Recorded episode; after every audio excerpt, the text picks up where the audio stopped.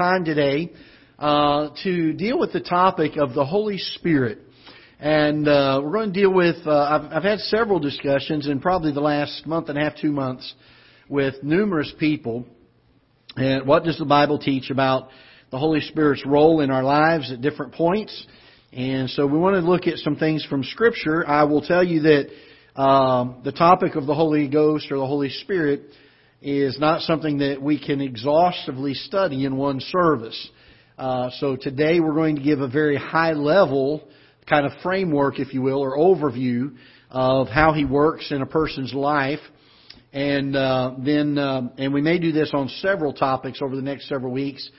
And then, uh, Lord willing, at some point we may come back and do uh, a several week study uh, where we delve into it a little bit deeper and, and make sure that we um, get all that the Bible has to say about it. Um, so we're going to deal with the topic this morning or this afternoon of the Holy Spirit and uh, His role in our lives uh, at different points before we were saved, uh, when we got saved, now that we are saved, and those types of things and uh, we're going to look at Scripture and see what does the Bible have to say about it. There's a lot of discussion about it. Uh, you can ask a number of people, and a lot of people have different ideas about it. Uh, I would much rather go and see what does the Bible say about it, and uh, let the Holy Spirit tell us what the Holy Spirit does uh, in these areas. And so, I want to try to be a help to us, and just take the Bible for what it says. And um, hopefully, it'll be a help to you. Again, we're not going to exhaust the study today. Um, if you have uh, further questions, feel free to ask them after the service to me, and we'll look them up or study them together. Uh, but I hope to do an in-depth study, uh, maybe before even the end of the year this year, on a few of these topics that uh, I think are somewhat misunderstood, sometimes even in our, our Baptist circles, and um, want to make sure we are right and understand what the Bible has to say about them. Uh, let's go to the Lord in prayer, and then we'll start in John chapter number 16. Father, we're so thankful for your word, uh, how that it instructs us and guides us. We ask for the next few moments that you will um, allow your Holy Spirit to bring to light and uh, to our hearts the truth of your word. May we rightly divide it and understand it. Father, deliver us from taking things out of context or uh, misreading, misunderstanding the passage. Father, may we look wholly upon what it says and uh, take it for what it is. And I pray that you'd help us to um, be encouraged, to be strengthened in our faith by the things that we'll look at and see today. In Jesus' name we pray. Amen. So, what is the Holy Spirit's work before uh, we get saved? Um, there are a couple of issues when we deal with um, understanding spiritual matters. One of them is the fact that the Bible says the natural man receiveth not the things of the Spirit of God, uh, for their foolishness unto him, neither can he know them because they're spiritually discerned. And so sometimes in discussing um, what we call the meat of the word, perhaps, or or some uh, harder portions of Scripture, uh, it's difficult for someone who is unsaved or does not have the Holy Spirit of God living and indwelling in them to understand those passages. The Bible's quite clear about this. In John chapter number 14, uh, in fact, just take a minute to look there real quick with me before we get started. John chapter number 14 and verse number 17. John chapter 14 and verse, let's start in verse number 16. And I will pray the Father, and he shall give you another comforter, capital C, that he may abide with you forever, even the Spirit, capital S, again, speaking here of the Holy Spirit, even the Spirit of truth, Notice this, whom the world, what's the next word here? Cannot receive, because it seeth him not, neither knoweth him, but ye know him, for he dwelleth with you, and shall be in you. So, again, prior to salvation, uh, it's hard for the Holy Spirit to do any other work than the work of drawing that soul to Christ. Um, the because the the world does not and cannot uh, understand the things of the Holy Spirit. Uh, the Bible teaches very clearly that a man uh, cannot come to Christ unless the Holy Spirit draws him. There's, there needs to be an understanding in our hearts of our condition. There needs to be the convicting of the Holy Spirit upon us uh, for us to understand these things. That brings us to John 16. And so what, what is it that the Holy Spirit does in our lives prior to salvation that brings this conviction or helps to draw our hearts to the Lord Jesus Christ. Uh, John chapter number 16, if you will, let's begin in verse number 7. John says, Nevertheless, I tell you the truth, it is expedient for you that I go away. For uh, speaking, or Christ is speaking here. For if I go not away, the Comforter will not come unto you. But if I depart, I will send him unto you. And when he is come, notice this, he will reprove the world of sin and of righteousness and of judgment. So we find that the, the, the, Holy Spirit, once the Lord Jesus Christ ascended back into heaven, has come for the purpose of bringing reproof to the world. He reproves us of our sin. He reproves us in the area of righteousness so that we know what righteousness is. He reproves us in the area of right judgment, and so we understand those things. Uh, it, it, all deals with the conscience of a person. Um, again, being convicted uh, is very much necessary, and understanding our need of a Savior is very much necessary in order for a person to come to Christ. And so, one of the roles that the Holy Spirit plays in an unsaved person's life is a role of reproving or bringing conviction to, uh, causing them to understand that there is sin, there is righteousness, and there is a just God that demands uh, a, a, payment for the sin. Um, so one of the one of the things the Holy Spirit does before we get saved is that He reproves the world of sin. Now the second one is found in Genesis chapter number six. Genesis chapter number 6, I believe, and verse number 3.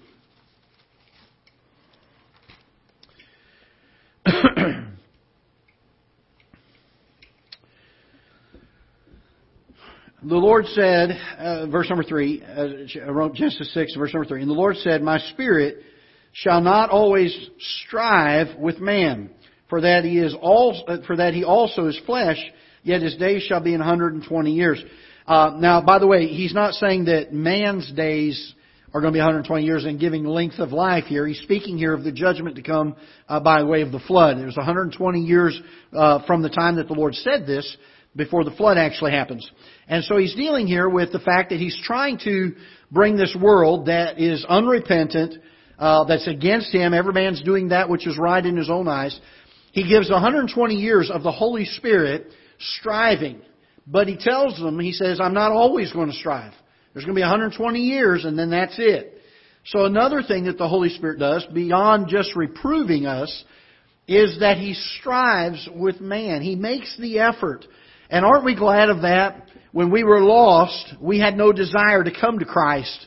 And I'm thankful that God sent His Holy Spirit to strive with us, to put forth the effort to try to reach us. Uh, the Bible teaches quite clearly that there comes a time where a man goes past or beyond feeling. He becomes reprobate in his mind. And the Holy Spirit stops or, or discontinues striving with him. And uh, so a second thing that he does prior to salvation is he strives with us. He continues. He labors. He's very long suffering. Uh, certainly the Bible is true in every aspect. But when God said uh, that He is not willing that any should perish, but that all should come to repentance, know this, that God gives ample opportunity to every individual that needs to be saved to come to Christ. And He does so through the Holy Spirit striving with men. Uh, trying to reach them, trying to uh, bring things into their life that will cause them to turn to Christ. It's amazing to me how many times, even in Christian circles, when things go uh, uh, awry and perhaps uh, maybe uh, some things aren't going the way that they should, it seems like the human nature side of us, the tendency is to turn from God and to blame Him and to get bitter at Him and to say, well, I can't believe God allowed this to happen in my life. When really, probably what that is, is the Holy Spirit striving with us in some area to draw us closer to God. Now, I'm not saying in every case, but how often that we see in our lives or in the lives of folks that we know, uh, there there comes a rough patch in our life, and the next thing you know, they're blaming God or quitting on God or departing from God. And the truth of the matter is, it ought to be those things that draw us to Him. I, I remember the night sitting in, in right across the street here, uh, just across the parking lot. I remember the night where the thought came into my mind uh, that uh, Lord, I, I just I, I'm ready to just give it all up. I'm ready to just quit. And uh, life had become too difficult. It seemed like, and in just an, uh, in an instant, in a moment, it just became so evident that look, if I'm going to make it through this, I've got to have Him. I've got to run to Him, not away from Him. I've got to cling to Him. He's my only source of strength at this point. If I don't have Christ, I don't have anything. If I don't have God's help, I, I'm lost in this thing. Uh, I'm not going to survive this.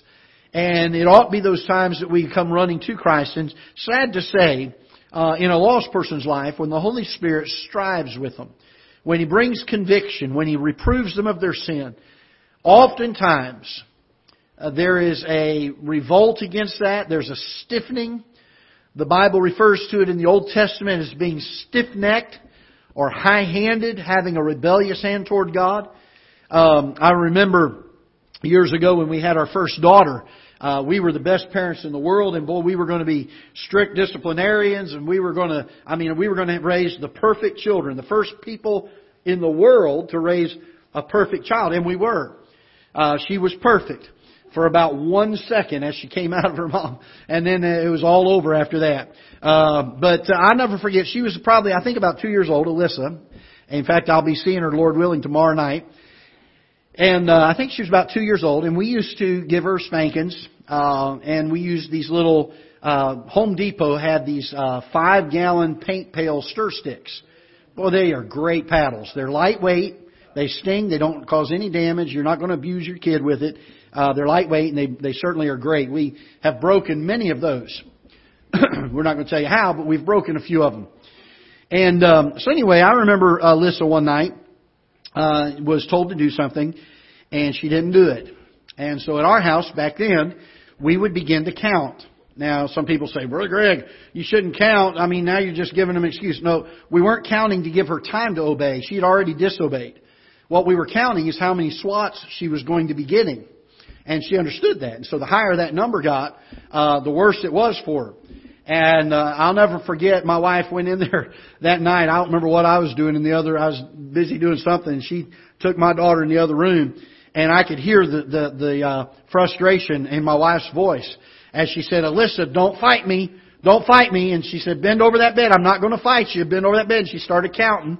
And uh, and Alyssa, I'll never forget. She's about two and a half years old gritted her teeth at my wife and said, Mom, I'm fighting you and I'm glad I'm fighting you. She said, two and a half years old.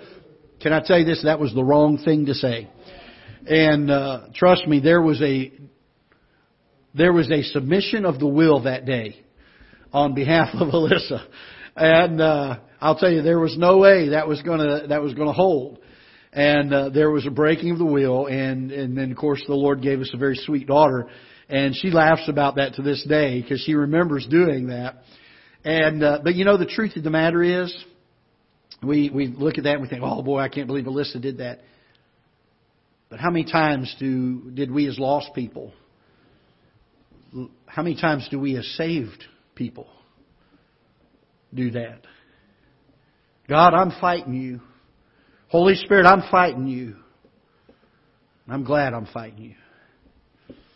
High handed, stiff necked. We've lost what conviction is. The day and age that we live, people, we're so offensive oriented anymore. Have you noticed that? People get offended by what, uh, how many hairs you have on top of your head anymore. They get offended just by looking at you. And everybody's offended by this and offended by that. Can I tell you this? Man, I, I'll tell you, it, it, back when I was a kid, they slapped us up one side down the other, and if we said I'm offended, they gave us something to be offended about after that. Can I tell you this? We have become such uh, so so overly sensitive to this thing of being offended that when we are convicted, when our own conscience is pricked because of what something has been taught to us or something we've read from Scripture, we say, "Oh, I'm offended by that," because it bothers us. Can I tell you that's that's just plain old fashioned conviction. And conviction ought not be something that we get offended over. Conviction ought to be something we deal with. It ought to be something that we say, boy, there's a problem there that needs to be resolved. And sad to say, before people get saved, the Holy Spirit will strive with them, the Holy Spirit will reprove them of their sin, and sad to say, in the day and age that we live, so many times, because we have lost the concept of having a conscience that was sensitive, or having the ability to uh, be pricked in our conscience, or to have the ability to have conviction in our lives, we mark it up and we chalk it up to being offended, and we go on with our lives oftentimes. So the Holy Spirit, before we are saved, uh, reproves us. He strives with us. Man uh, cannot really benefit much more than that from the Holy Spirit's work other than in those two areas before they're saved. Now then, when we get saved, the Holy Spirit does a few more things. And aren't we glad of that? Uh, look with me, if you will, in Romans chapter number 8. Romans chapter number 8. And uh, let's look in verse number 9. Romans chapter 8 and verse number 9. Let's back up. Um, let's go back to verse number. You know, let's let's just start at verse one. It's good. We need it all. We need it all, and we'll go down to verse number eight. There's therefore now no condemnation to them which are in Christ Jesus. Well, what a phrase! Oh my. What a wonderful thing. Who walk not after the flesh, but after the what? For the law of the Spirit of life in Christ Jesus hath made me, what's the next word here? Free from the law of sin and death. You know, before we got saved, we were bound by the law of sin and death. When we get saved, the Spirit of God makes us free from the law of sin and death. For what the law could not do, in that it was weak through the flesh. God sending His own Son in the likeness of sinful flesh, and for sin condemned sin in the flesh. That the righteousness of the law might be not done away with, but fulfilled in us, who walk not after the flesh, but after the Spirit. But they that are after the flesh do mind the things of the flesh. But they that are after the Spirit, the things of the Spirit. For to be carnally minded is death, but to be spiritually minded is life and peace. Boy, do a lot of Christians good to memorize that verse. Because the carnal mind is enmity against God, for it is not subject to the law of God, neither indeed can be. This is the carnal mind. Mind that has not been transformed yet by the Holy Spirit of God. So then they that are in the flesh cannot please God. But ye are not in the flesh. Who's he speaking to here? Speaking to those that are saved, those that put their faith in the Lord Jesus Christ. But ye are not in the flesh, but in the Spirit. If so be that the Spirit of God dwell in you. So when we get saved, the Holy Spirit indwells us. He comes to live inside of us. There's something new that used to be dead in there. When God created Adam and Eve in the Garden of Eden, He made them a three-part person, body, soul, and spirit.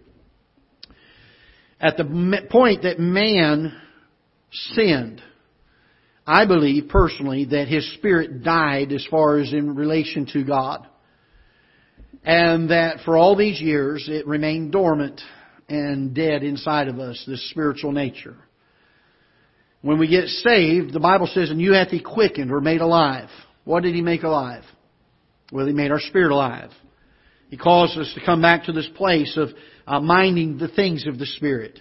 They all of a sudden are no longer after the flesh, now they're after the Spirit. We don't follow the lust of the body anymore. We're not controlled by our natural appetites and our sinful condition. We now have something new inside of us that is drawing us, is vying for our affections and our attentions. So he says in verse number 9, But you are not in the flesh, but in the Spirit, if so be that the Spirit of God dwell in you. And so the Holy Spirit comes to indwell us. Uh, Romans chapter 8, verse number 9. Alright, let's look in 1 Corinthians chapter 2. Again, dealing with the indwelling of the Holy Spirit. Keep that word in mind because there's a difference here that is um, pointed out in Scripture. 1 Corinthians chapter number 2 and verse number 12. Now we have not, uh, now we have received not the Spirit of the world, but the Spirit which is of God, that we might know the things that are freely given to us of God. So we didn't receive the Spirit of the world when we got saved. We received the Spirit of God, not the Spirit of the world. Galatians chapter number 4. Galatians chapter number 4 and verse number 6.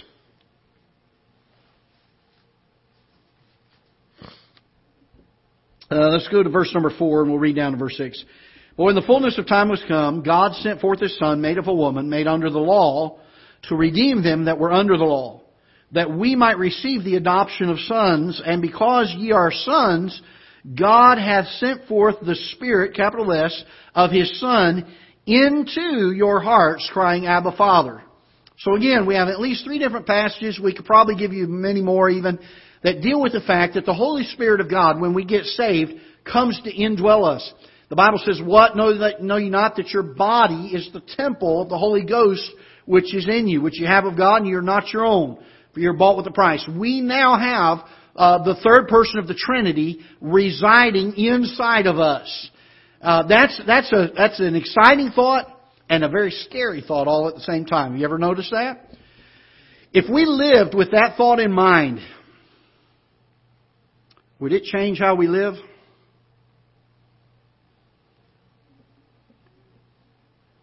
You know the sins of the heart, the sins of the mind are the most common sins that Christians commit. And the reason that is so is because we don't think anybody else sees them.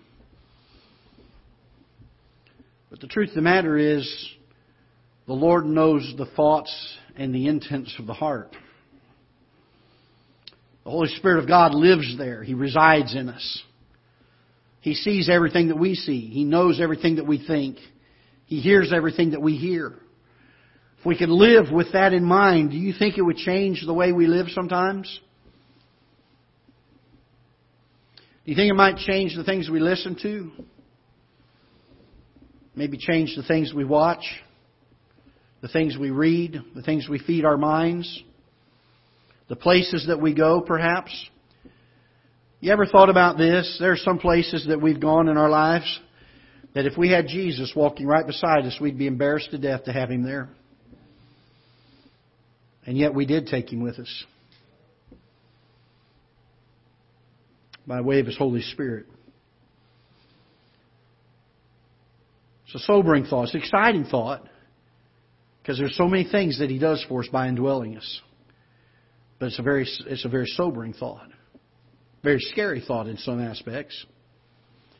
It helps us to understand the long suffering of a loving God. It helps us to better understand His mercy that is given to us every single day.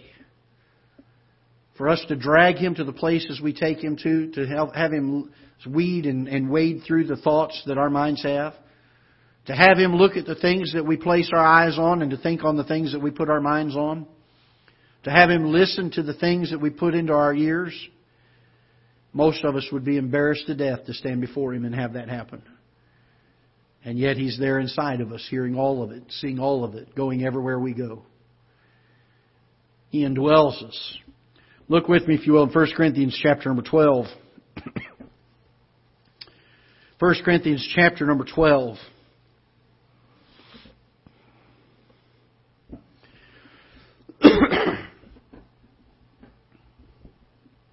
Verse number 13.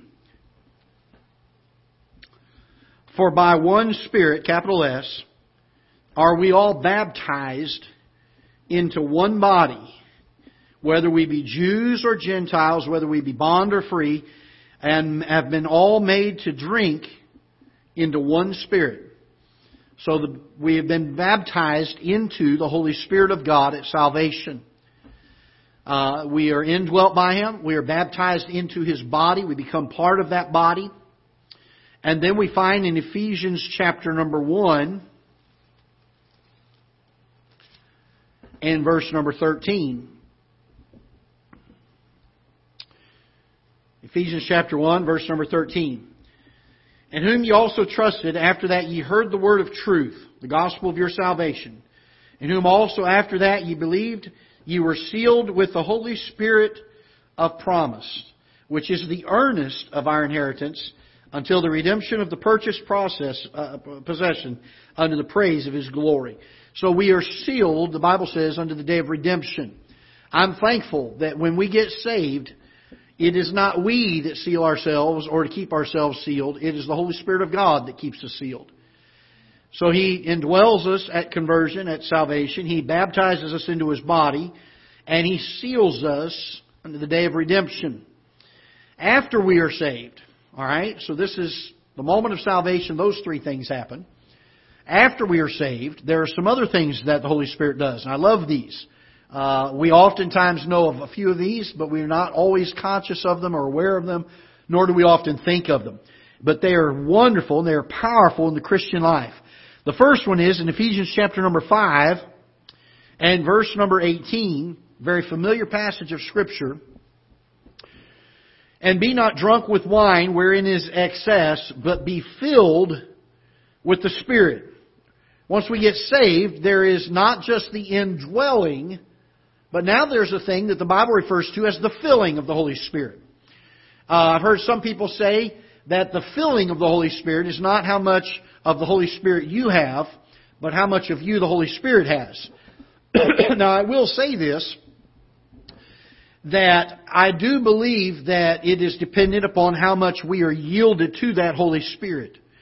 But we can quench and we can grieve and we can cast out the Holy Spirit from our lives. You say, how do you know that? Because in Revelation chapter 3, the, the Bible says, Behold, I stand at the door and knock. He's trying to get back in.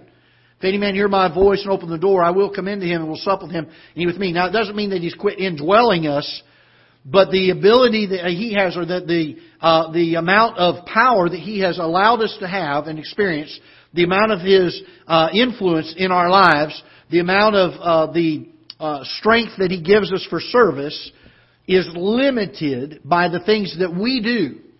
So when somebody says it's not about how much of the Holy Spirit you have, it's how much of Him, uh, how much of you the Holy Spirit has, the actuality of the matter is it's both ways. As I yield myself to the Holy Spirit, He is then free to give more of Himself to me. Not in, in the in the dwelling. I have all of the Holy Spirit I'm going to have with the indwelling. But when it comes to the filling of the Holy Spirit, that can ebb and flow. The amount that He can use me, the amount that He has strength and power to, to do that, I can quench that. I can grieve that. I can cause Him uh, by my testimony, by uh, or the lack thereof, or by my sinful nature. I can cause that to where He's actually literally pushed out of the whole picture. And I go about living my life in my own strength and my own power. The Bible talks about that, that there are carnal Christians that even though they have the ability to live uh, under the freedom of the Spirit and walk in the Spirit, they choose willingly to still be bound under the law, under the law of sin and death. Even though they're saved, they choose to live this way. And as they do so, they're not walking in the Spirit. They're not being filled by the Spirit. Uh, he is not uh, able to, he's not, uh, uh I, I can't say that he, I don't want to limit him in the fact of ability, but he has chosen to tie or to limit uh, His working in us to our walk with Him, our, our yieldedness to Him. He's chosen to make that distinction. And uh, so He limits Himself in that area. So uh, again, there's the filling of the Holy Spirit. I believe that this is what uh, was spoken of by the Lord Jesus Christ as He told His disciples in the book of Luke, I believe it is, that they were to go into all the world and just before he ascended up into heaven, he, they were to preach, they were to uh, disciple everyone. And, but the Bible says, but I want you to go to Jerusalem until you be endued with power from on high. This enduing, this word enduing. Again, not the indwelling. The disciples, I believe, were already indwelt by that time. They already had the indwelling of the Holy Spirit. But the resting of the power of the Holy Spirit upon them did not come until the day of Pentecost. And by the way, there are times that we can look back through history and see unusual works of the Holy Spirit by way of revival, where He chose to move in powerful ways and use uh, certain instruments and vessels that were pliable and were yielded to Him, and that had willing spirits, and their their their hearts were just in the right place. And the Holy Spirit chose to use them in such a powerful, powerful way. And by the way, that ought to be the kind of vessel you and I are that we are sitting there waiting for the Holy Spirit to do that type of thing with us, should He choose to do so. For us to yield ourselves to Him, for us to plead for that, to yearn for that, to have a desire for that kind of filling of the Holy Spirit.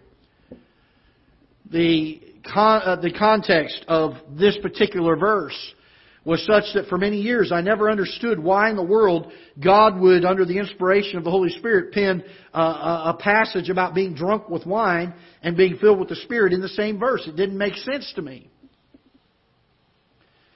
Until I was thinking one day and I realized that a drunken person has no control over his faculties. The spirit of the wine or the drunkenness controls him. And I believe that God uses this as a word picture that this isn't what we're to be controlled with. What we're to be controlled with is the Holy Spirit of God. We're supposed to be so yielded to Him that literally He controls every aspect of our life. The filling of the Holy Spirit. Now, uh, let's go to 1 John chapter number 3, and we'll hurry through here. We've got just a couple more. Again, just a kind of a high level overview of uh, the, the work that the Holy Spirit does in our lives in different stages of our lives. 1 John chapter number 3 and verse number 4. Whosoever committeth sin, trans, uh, uh, uh, do I have that right passage? Uh, I don't have the right one. I, write, I wrote it down wrong, I guess.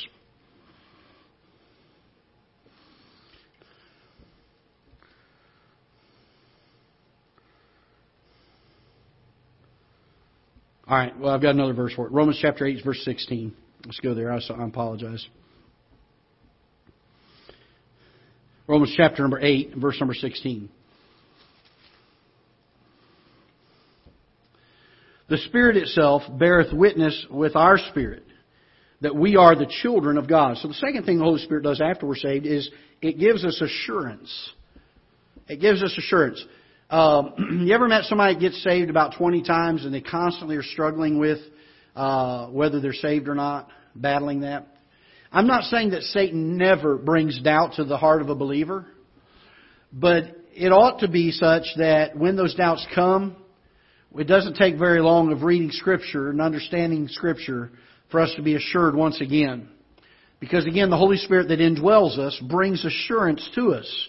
And he tells us this in verse number 16 uh, of Romans 8. The Spirit itself beareth witness with our spirit that we are the children of God. And if children, then heirs, heirs of God, and joint heirs with Jesus, with Christ, if so be we may suffer with Him, that we may also be glorified together. And so, uh, again, the Holy Spirit of God brings assurance to our lives. I've met people before that have come forward in a church service and said, I don't think I'm saved. And we go to, through the scriptures. And do you know that you're a sinner? Yes. Do you know that uh, Jesus died to pay for that sin? He rose again on the third day? Yes. Have you have you put your faith and trust in the Lord Jesus Christ and His payment for your sin on Calvary? Yes, I have.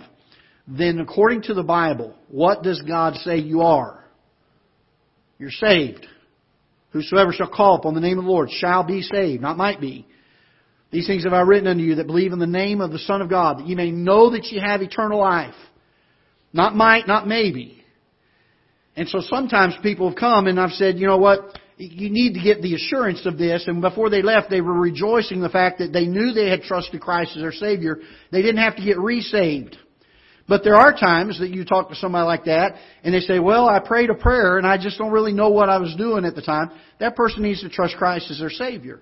But there are times that somebody may have some doubt. They've trusted Christ. They were sincere when they did it. There was fruit, uh, initially at least, and maybe they'd fallen away from the Lord a little bit and backslidden. And sometimes they just need that assurance. And the Holy Spirit of God can do that for us. Uh, let's turn to 1 Corinthians chapter number 2. 1 Corinthians chapter number 2 and verse number 10.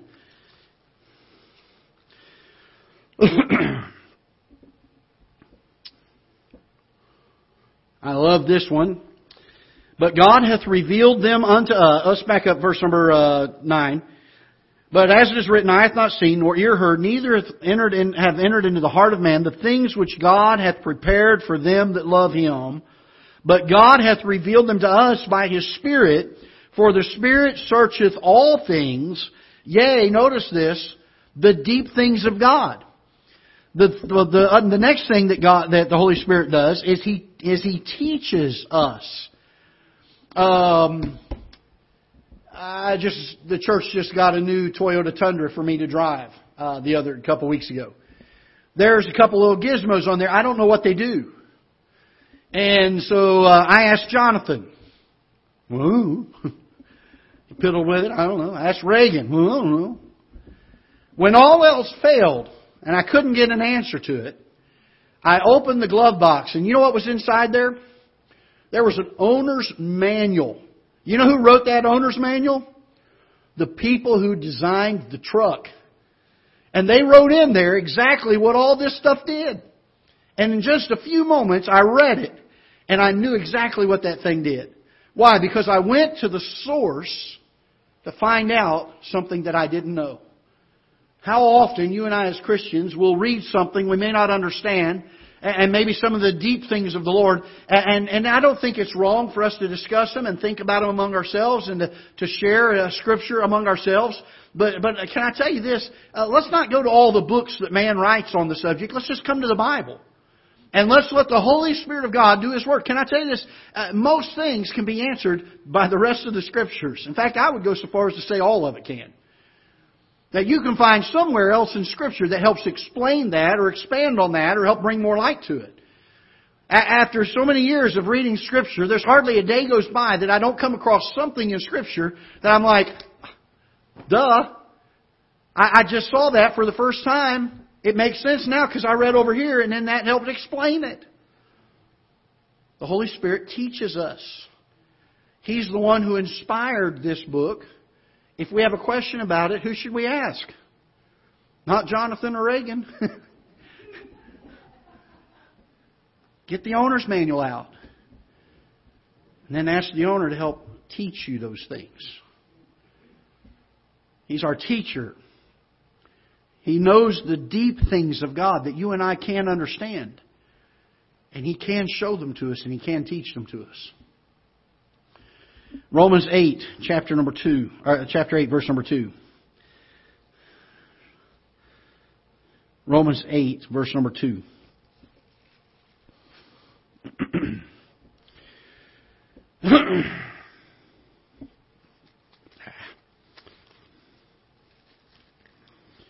Give me a minute to get there. My page is stuck together.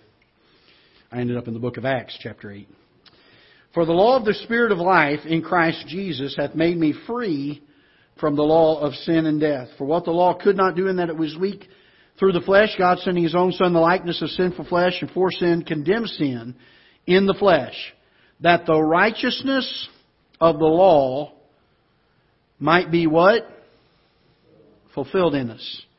So this is why the law of the Spirit of life in Christ Jesus in verse number 2 produces in verse number 4 the righteousness that we so long for. Is the law important to us? We're not bound by it, but yes, it's important to us. Why? Because it teaches us the righteousness of a holy God. The Holy Spirit of God helps to produce that righteousness inside of us. This is something He does after we're saved. by the way, uh, we've been teaching on Wednesday nights, the last couple of Wednesday nights, on liberty, Christian liberty. And by the way, the Bible does teach this. We don't preach on it very much, but it does, it is taught in Scripture. That we have liberty. And yet the Bible says that we're not to use liberty for an occasion for the flesh. We don't just throw caution to the wind, live however we want to just because we have liberty now. But there is a yearning, if you will, to live godly in Christ Jesus not bound under the law, but out of love. That there be a growth in righteousness. There ought to be a desire that daily becomes more and more. The desire becomes greater and greater to please God. I'll be honest with you. When I was younger and first saved, there was an excitement about being saved and that newness, uh, kind of like the new car feel you get when you get a new car or something. The newness of salvation and the fact that I could lay my head down at night and no longer have nightmares and wonder if I was going to heaven. And boy, what a relief. Y'all remember the day you got saved and the relief that that was. But can I tell you this, that uh, there were times that I tried to produce things in my life simply because I knew I was supposed to. But as I grew and as I began to get older in ministry and as I began to study Scripture and as I began to understand some things in the Christian life, I started learning that I, that the growth that was supposed to be produced in me was something that was supposed to automatically happen as my heart began to love Him more. I, I wanted to please Him. I, it's, all of a sudden, it bothered me to disappoint Him. When I was real little, I used to get in trouble all the time.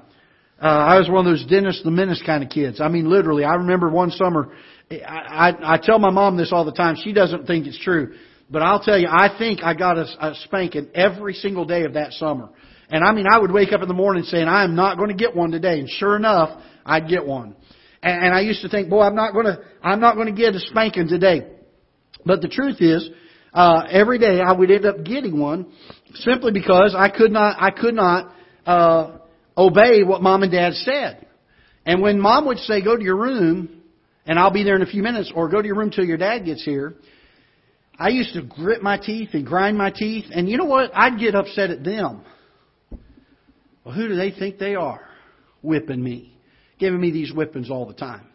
And I was just a little eight year old rebellious little fella, you know, and nine year old, something like that. But you know, there came a time, and I can't really tell you when it happened. But there came a time when one day I got in trouble and my mom sent me to my room. And I loved my mom and dad for what they were doing. And all of a sudden, I found that the obedience that used to be because I was afraid to death of mom and dad's belt was now because I did not want to disappoint mom and dad. I loved them. It hurt me more to hurt them than a whipping ever would. I don't know when that happened in my life, but it happened. And you know, in our Christian lives, when we first get saved, a lot of us don't know anything but just obey because, hey, it's what we're supposed to do. But you know, you'll find that the more you grow to love the Lord Jesus Christ, the more your obedience is because you don't want to hurt Him. The Holy Spirit will begin to teach you in righteousness. What an amazing thing. I'm just going to give you these last three, and uh, we're already at one o'clock, two o'clock, so we'll just give them to you and the references. And um, we may expound on them a little bit later, uh, further on. Let's turn to Acts chapter number 16. Acts chapter 16. And let's begin reading verse number 6. Acts chapter 16 and verse number 6. Now, when they had gone through uh, Phrygia and the regions of Galatia and were forbidden, notice this, of the Holy Ghost to preach the word in Asia, after they were come to Mysia, they essayed to go into Bithynia, but the Spirit suffered them not. And they passing by Mysia came down to Troas, and a vision appeared to Paul in the night. There stood a man of Macedonia and prayed him, saying, Come over into Macedonia and help us. And after he had seen the vision, immediately we endeavored to go into Macedonia, assuredly gathering that the Lord had called us for to preach the gospel unto them. The next number, whatever we're on, that what the Holy Spirit does after we're saved is He helps to control and direct our service for Him. He helps to control and direct our service for Him. I was talking to my mom this week, and uh, you know the three men that told the Lord, "Lord, we will follow you whithersoever Thou goest," and each of them had an excuse. You remember that story? Do you know in that story, God only or Christ only called one of them, the the middle one. He said, "I want you to follow me." The other two fellows just volunteered. They just said, Lord, we will follow you. And I told my mom, I said, I think there's a lesson to be learned in that. Some people sit around saying, well, I'll serve God one of these days as soon as He shows me what He wants me to do. Can I tell you this? Even if He hasn't showed you exactly what He wants you to do, do something for Him. Do something for Him. See what the Holy Spirit has for you to do. Somebody said, if you can't shoot, carry bullets. Do something. Okay? Do something for the Lord. Uh, he's got something for every single one of us to do. The Holy Spirit is the one that guides us and directs us in those areas. We need to be sensitive to that. We need to be yielded to that. It may be something we're not comfortable with. It may be something that we're shy about or embarrassed about. But the Holy Spirit will enable us and He'll guide us to do that. Number, whatever next one we're on, John chapter number 4. John chapter 4 and verse number 24. This is one that I think is greatly lacking sometimes in the day that we live. And I think largely because we have become so scared of the Word that we're going to be labeled a liberal by it. But can I tell you this? Worship is still in our Bibles. The, the liberal movement, the charismatic and the praise and worship movement, the, the, the, the word of faith movement has so misused and mis, misguided their worship that we don't even like to use the word anymore, afraid that we're going to be branded a liberal. But can I tell you this, that the Holy Spirit directs us in our worship to God. Look with me in John chapter number 4 and verse number 24. Very familiar passage. Many people know this and can quote it. God is a spirit, capital S, and they that worship Him must worship Him in spirit and in truth. He guides and directs our worship. Uh, I, I, we're going to. I'm, I'm going to have a whole message, I think, on that one. So I'm going to leave that one as it is. Uh, keep that one there, and we're going to add to that one here, maybe in a week or two. This is such a, a, a needful message in the day that we live uh, about our worship. So uh, let, us I'm going to hold off on expounding on that one very much uh, right now, and we're going to maybe in a week or so here we'll have that message uh, on that. I, I think that's a very much needed thing in the day and hour that we live because it has been so misconstrued in our Baptist circles. Uh, we're afraid of it sometimes, the idea of worship, and yet it is a scriptural thing. Romans chapter number 8, and this is our last one. Romans chapter number 8 and verse number 26. What else does the Spirit do after we are saved? What role does He play? Romans chapter 8, verse 26. Likewise, the Spirit also helpeth our infirmities. For we know not what we should pray for as we ought, but the Spirit itself maketh intercession for us with groanings which cannot be uttered. You ever been lost in prayer? Words failed you. You couldn't. You didn't even know what to pray. You didn't even know how to approach God on the issue.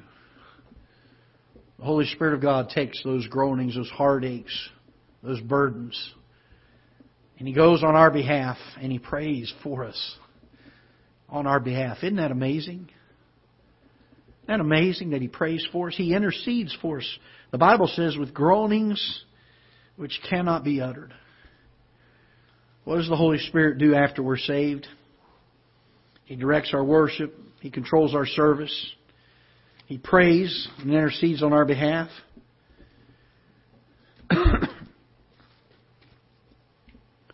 he fills us.